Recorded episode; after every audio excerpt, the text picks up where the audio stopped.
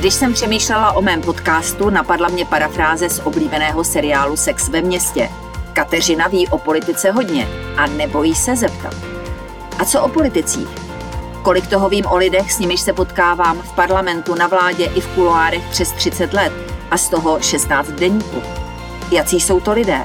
Jaké mají motivace, ale také zlozvyky? Nebo v čem tkví jejich kouzlo pro voliče? Tento jiný pohled se vám nyní pokusím nabídnout. Pane ministře, kde jste se naučil to, že při pozdravu s dámou jí políbíte ruku? Naučil jsem se to od Karla Schwarzenberga. Mně se strašně líbí, jak se Karel Schwarzenberg chová, chová k ženám, jak jim dává na jeho úctu. On často hovořil o tom, že ho ty věci učila jeho maminka, která byla opravdu moudrá žena. A prostě toto je to, co jsem, co jsem od něj převzal a snažím se tím dámám dávat najevo, že si jich opravdu, opravdu vážím. Takže jako starosta Suché lozy jste to ještě nedělal? Ne, jako starosta Suché lozy jsem to, jsem to ještě, ještě nedělal. A vaše manželka to schvaluje? Moje manželka to schvaluje, ano. Jo, jako mm, mojí, mojí ženy si vážím nejvíc, ale ten nelíbám ruku, tu, tu, tu líbám celou. Líbati ruku povoleno.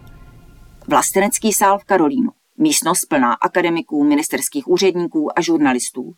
Přichází nový ministr školství Petr Gazdík. Míří ke mně, políbí mi ruku, pozdraví. Dělá to tak vždycky.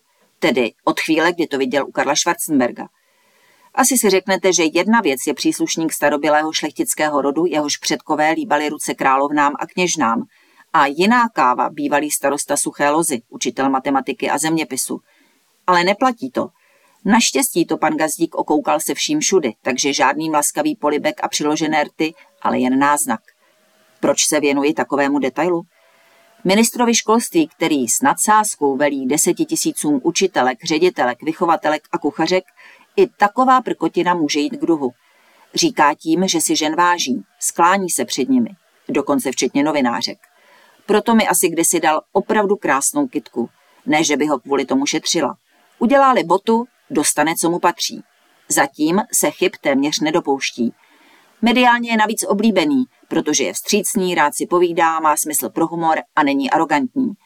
Petr Gazdík zkrátka ví, že důležité je resort prodat, ne v něm úřadovat. Jeho pozice je tak pevná, že klidně řekne i pravdu.